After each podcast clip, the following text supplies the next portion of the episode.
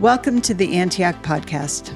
We're a justice minded Christian church in beautiful Bend, Oregon, seeking and celebrating the reconciliation of all things. May the word of Christ dwell in you fully and give you peace.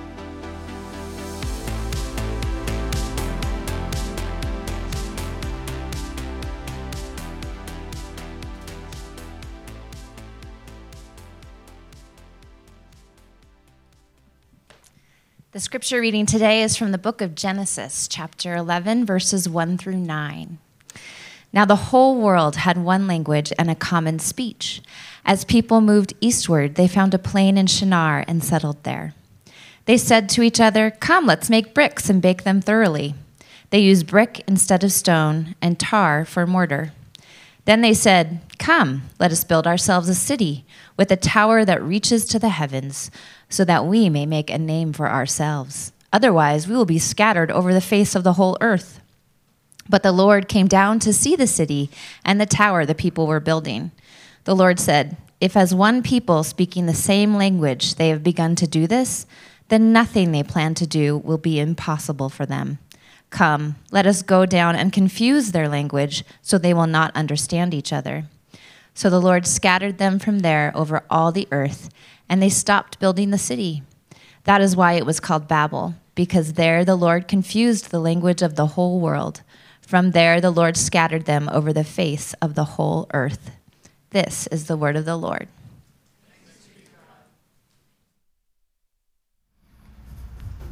Thanks, Sammy. Morning, church. Good to see you all today. My name's Pete. I'm one of the pastors here, and uh, really glad that you're with us especially if you're uh, just visiting today or a newcomer. Uh, really glad that you're here. And uh, this is a weird story, so we're just to get into it. Um, today is the sixth Sunday of Summertide, and uh, we're journeying through the book of Genesis. And uh, this morning, this strange story comes to us from the book of Genesis, chapter 11. Uh, if you were with us last week, our resident apologist, ornithologist, Raptor Rick Gerhart, uh, gave us a super breezy, lightweight, elementary overview of the flood narratives. Uh, in Genesis 6 through 9, um, which I'm sure was all stuff you've heard before and thought about a lot. So, uh, no, it really was um, so fascinating, especially for those of us that have struggled um, with Christianity's reputation for being anti intellectual or anti science, um, that sort of thing. So I'd uh, encourage you to pull it up on YouTube or the podcast if you weren't here with us. Uh, this morning, we're picking up the story after the flood. And uh, the context is that Noah's family, the survivors, have reproduced and repopulated the land. And uh, in Genesis 11, here's what happens next. Now, the whole world had one language and a common speech. As people moved eastward, they found a plain in Shinar and settled there. Okay? So, in the Bible, to move eastward is to move away from God. Um, and as Oregonians, we of course know this as well. the West Coast is the best coast, and the further east you get, the further from God you get.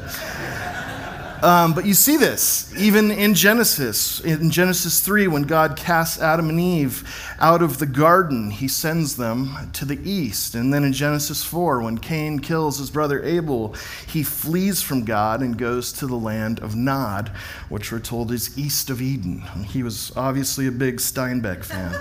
so here in Genesis 11, the author tells us that after the flood, Noah's descendants head east and they find this amazing place called Shinar.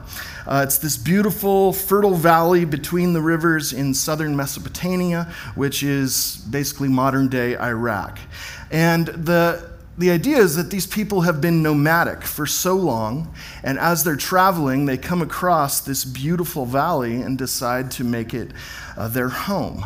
But they know that if they want to stay in this nice piece of land, then they need to be prepared to defend themselves against whatever enemy nations or tribes might come and try to drive them out.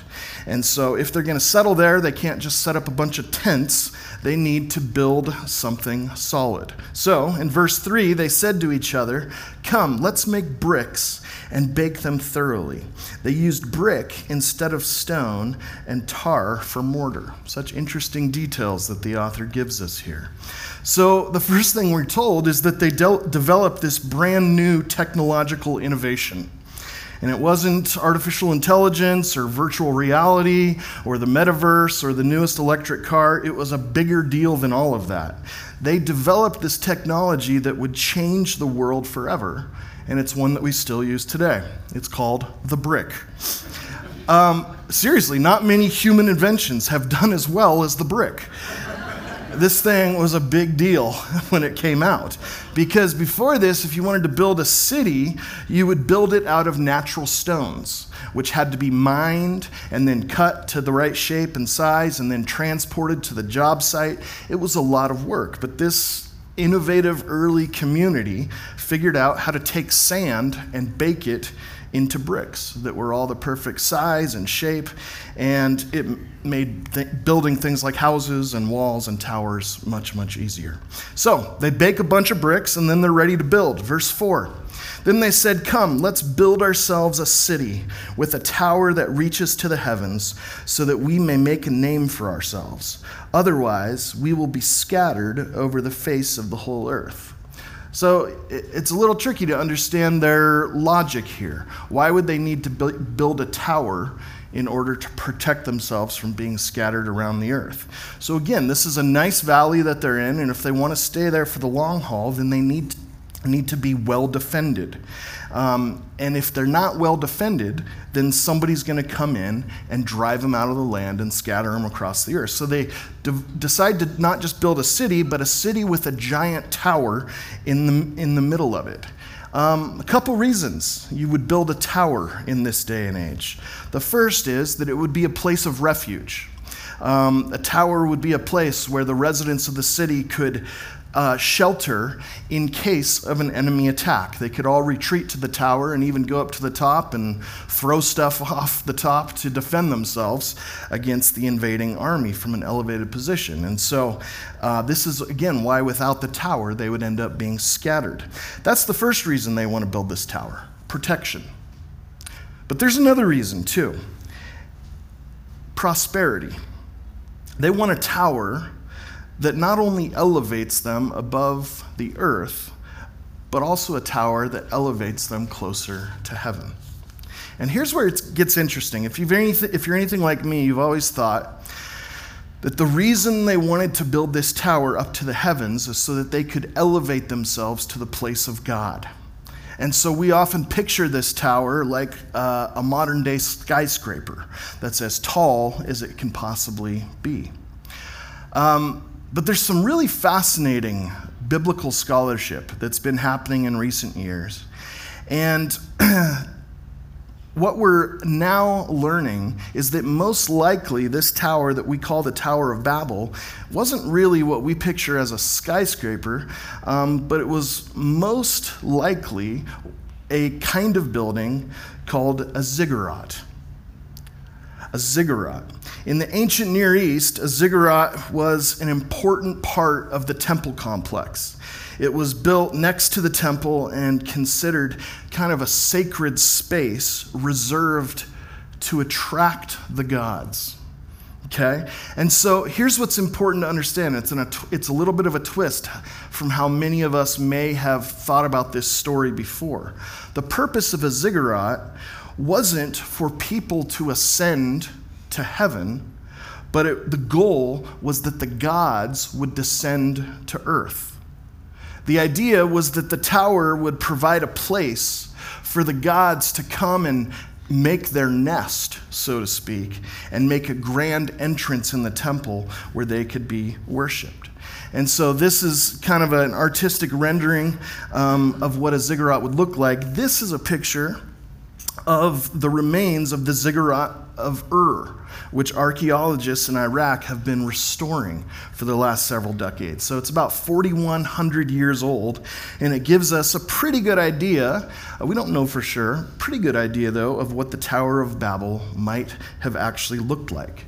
Not a skyscraper for people to go up to God, but a temple for God to come down to earth. Okay? So once we get that, then the story starts to make a little bit more sense. Because what happens in the next verse, which is actually the exact center of the narrative? Verse 5 But the Lord came down to see the city and the tower the people were building. Okay, so interesting. So this is on one hand, exactly what the people were hoping for, right? It was almost like uh, uh, they had built a birdhouse in their backyard and they were hoping to attract the birds to come and to nest there. Um, they built this temple in their city, hoping to attract the gods to come down from heaven and to live there. They build this sacred tower, hoping God would, would come and dwell there. And God does come down. That's the very center verse of the narrative.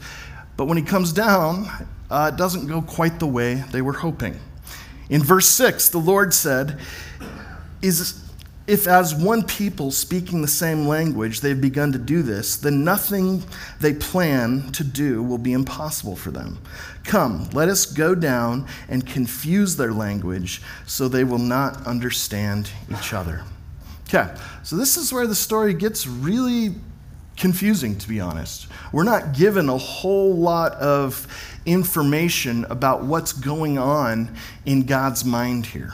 We're not given a whole lot of information from the storyteller about what his motivation is or what he's feeling or thinking.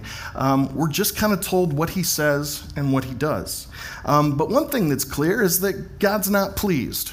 God's not happy with this tower that, um, that they're building. Now, why not? Well, here's the other thing that we've learned from archaeology about ziggurats. Ziggurats were meant to attract the gods to come down and receive worship, but in the ancient Near East, worship consisted of rituals designed to meet the needs of the gods. Okay, so they had a worldview uh, in Babylonia that believed that the various gods of the cosmos had needs. They needed food, they needed housing, they needed clothing, they needed love and companionship and that sort of thing. And so the theory was that the gods had created humanity, had created people in order to meet their needs. And that's what the gods cared about is finding the right group of people who they could go and live with and rely on to take good care of them.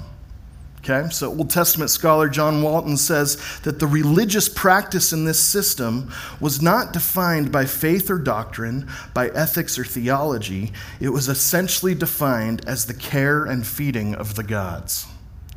So, this is a system that creates codependence, a symbiotic relationship between gods and humans that was entirely transactional. In this system, people would take care of the gods, and in return, the gods would take care of the people, protect them, and bring them to prosperity. It's really interesting, but important to understand this was the mentality that the people most likely had as they built this tower. If you wanted to be successful in life and if you wanted your tribe to prosper, the way to do that was by finding favor with God. And the way to find favor with God is by, to take good, by taking good care of Him making sure he has everything he needs. So Walton says pampered deities make for flourishing cities. So this helps us understand why the people in Genesis 11 believed that building a city with the tower in it would help make a name for themselves. That they would make a God beholden to them, and that they would flourish and that their fame would spread. They would be a people favored by God. Okay, so the purpose of this tower was number one, protection, but number two, prosperity. and the prosperity they were looking for was based on using God transactionally rather than knowing Him and loving Him relationally. Which all of a sudden, this weird story doesn't sound so weird anymore. Let me read you what John Walton says here.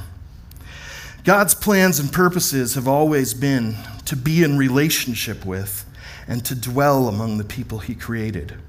Certainly, this passage provokes us to realize that as often as our approach to God reeks, reeks of transactionalism, such thinking deserves no quarter in our understanding of our relationship with Him. Potential gain in this life or the next should never be the prime motivator of our faith. God is worthy, and that alone should suffice for us to be committed to Him in every aspect of life. I am daily challenged by the reality that God does not need my gifts, my attention, my prayers, my worship, or my companionship. I am in His debt, not He in mine.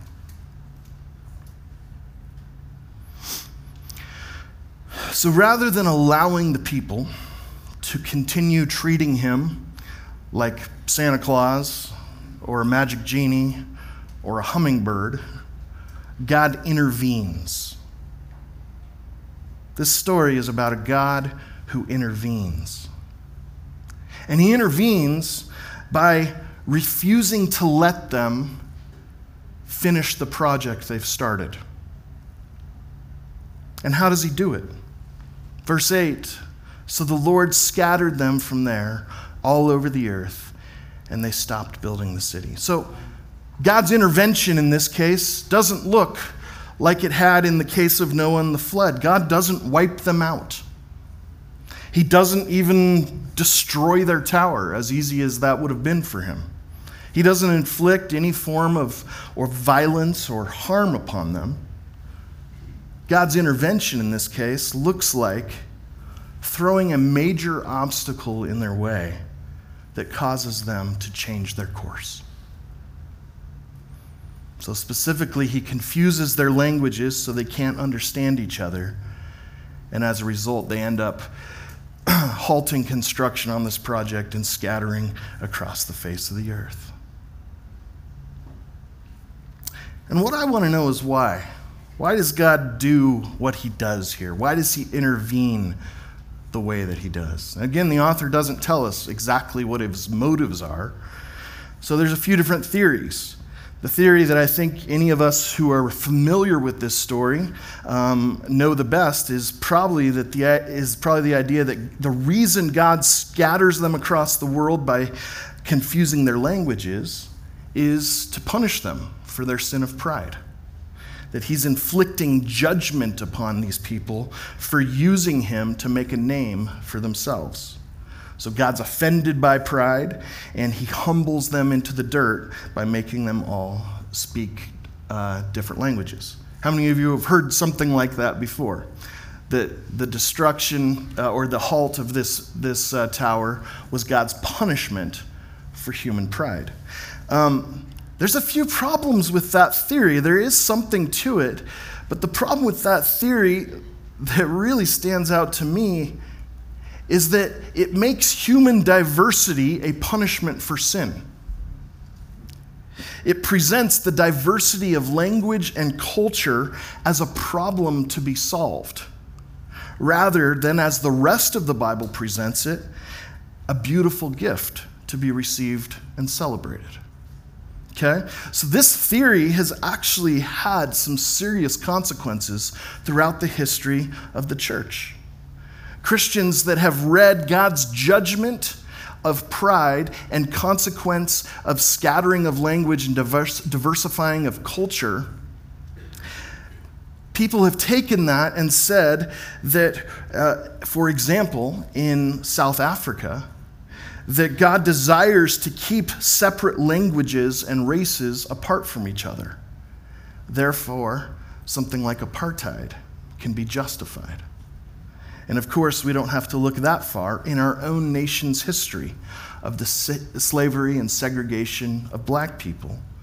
many people used this exact passage of Scripture to justify the separation of languages, cultures, and races. But the truth is, if we look carefully, you can see that if anything, Genesis 11 is actually a narrative that would make the exact opposite point. That humanity's desire is for uniformity and God's yearning is for diversity. So the Babel story, if we take it this way, places us as humans on the side of uniformity and sameness, and God on the side of multiplicity. And God calls people toward variety, toward diversity. In some ways, this is God reenacting his creational mandate that he gave to Adam and Eve and then gave again to Noah and his family to be fruitful and multiply and to fill the earth. Humans in this case said, We'd rather stay here with a bunch of people who look just like us. And so God instead creates his dream for more languages, more culture, more, more diversity that's spread throughout the earth. So the creating of diver, a diversity of languages and culture is not God's punishment on his people. Let's make sure we know that. So if it's not a motivation of judgment or anger, then you can kind of see in the text that it feels like maybe God is feeling a little bit threatened or a little bit insecure. Like he seems a little bit worried that if the people are able to do this, then what else are they going to do? It's not crazy to, to see that in the text. And it's almost like maybe God's motivated by fear. He's worried that this thing is going to get out of hand and that these people are going to become too big and too powerful and too independent. And, um, and so God, out of this place of fear or insecurity, intervenes.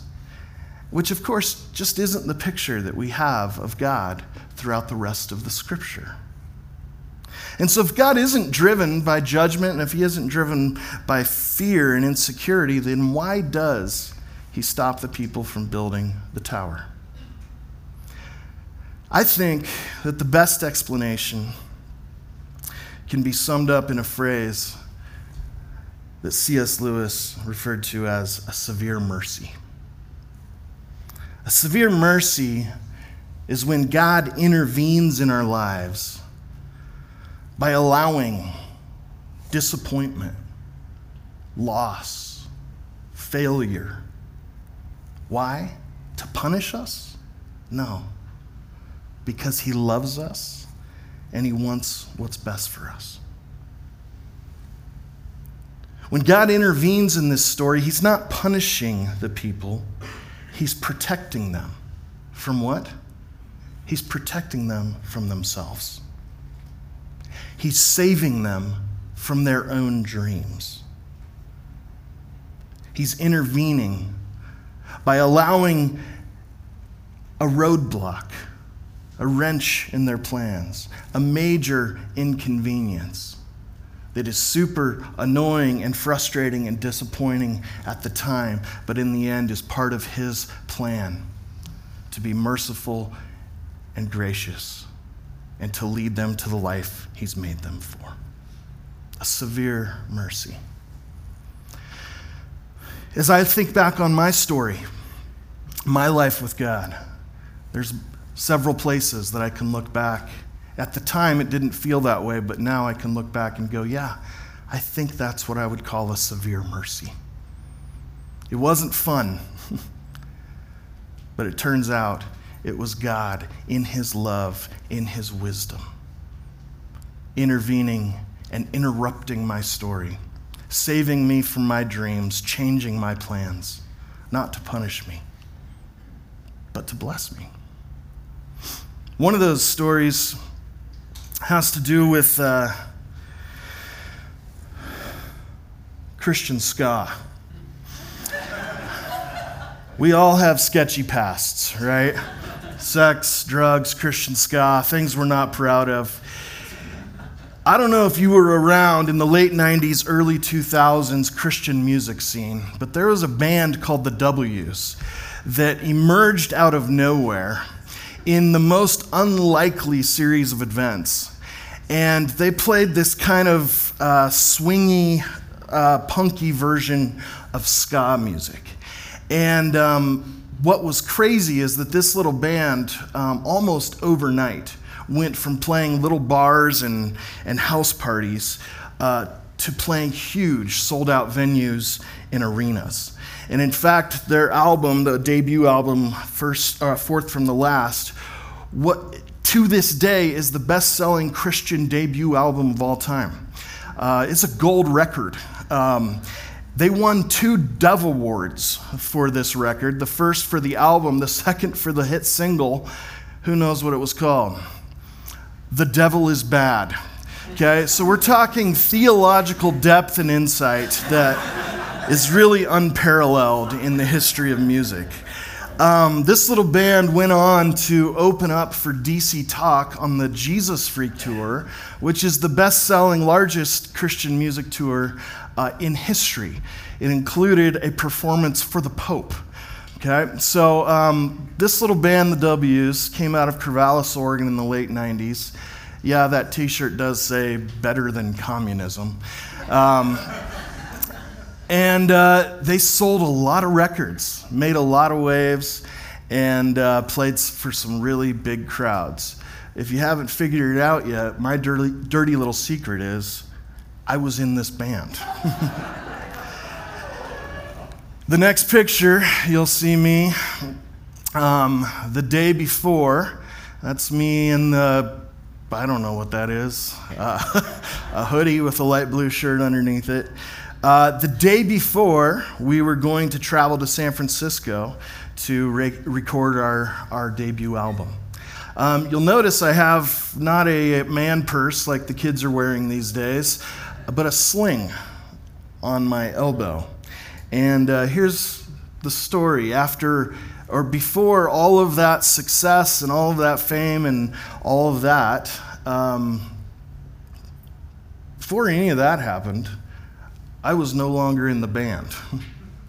and the reason was that I broke my arm skateboarding the day before we left.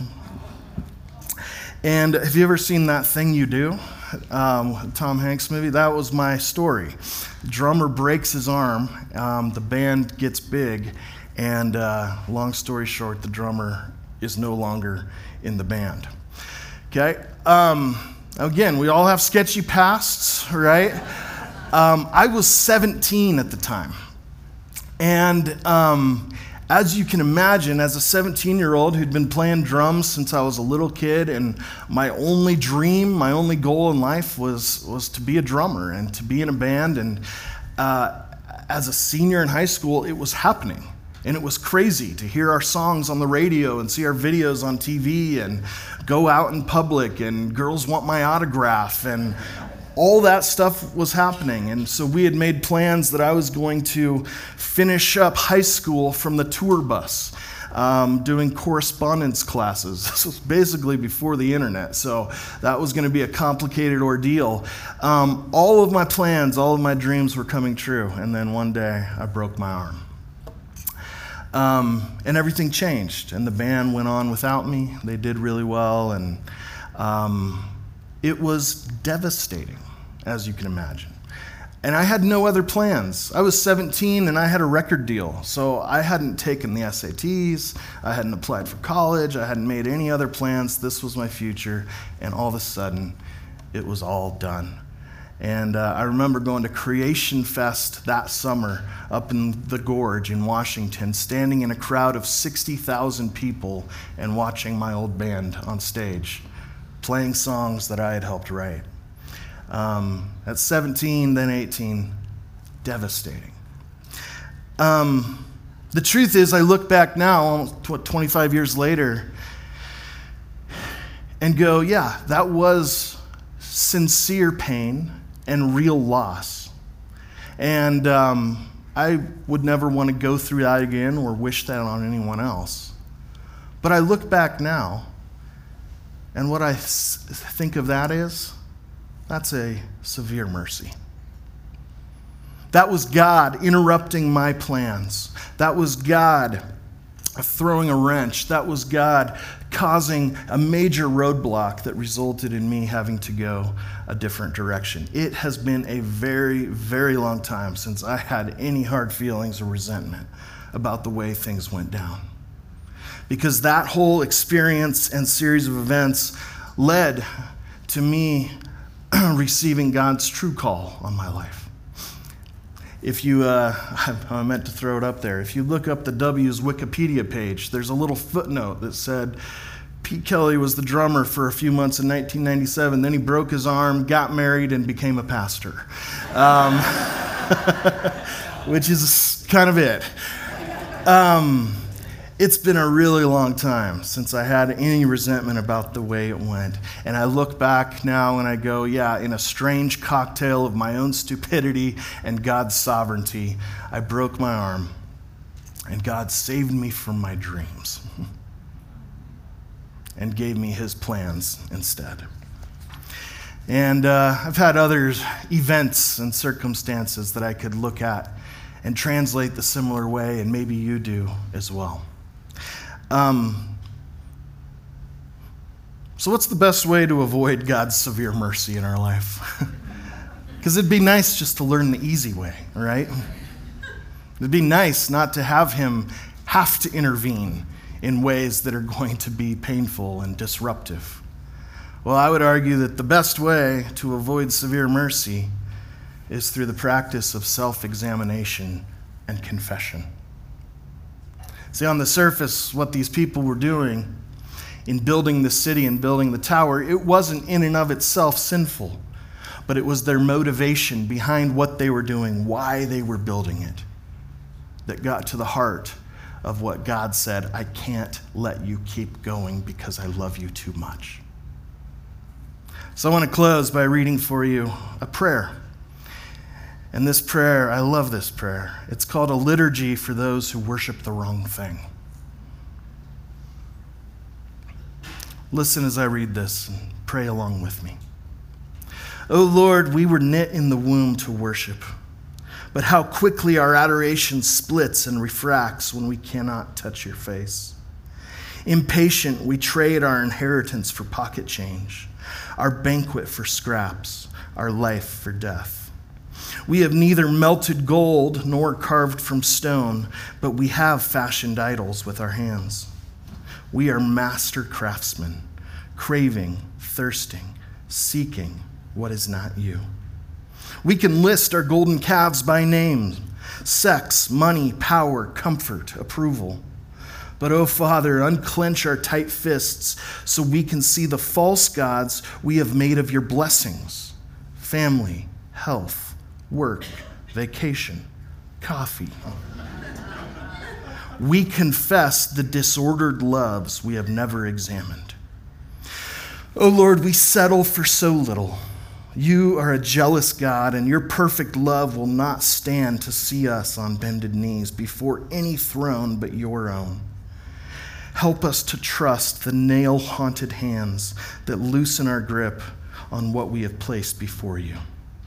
O Christ, may we lose our appetite for artificial joy, instead, hungering for what is real. May we tire of serving multiple masters and ache for the affections of one. May we set the cross at the center of our gaze. May we proclaim with reordered hearts that only you can satisfy, that only in you our hope secure. May the emptiness of our own creations point us to the fullness of you. Amen.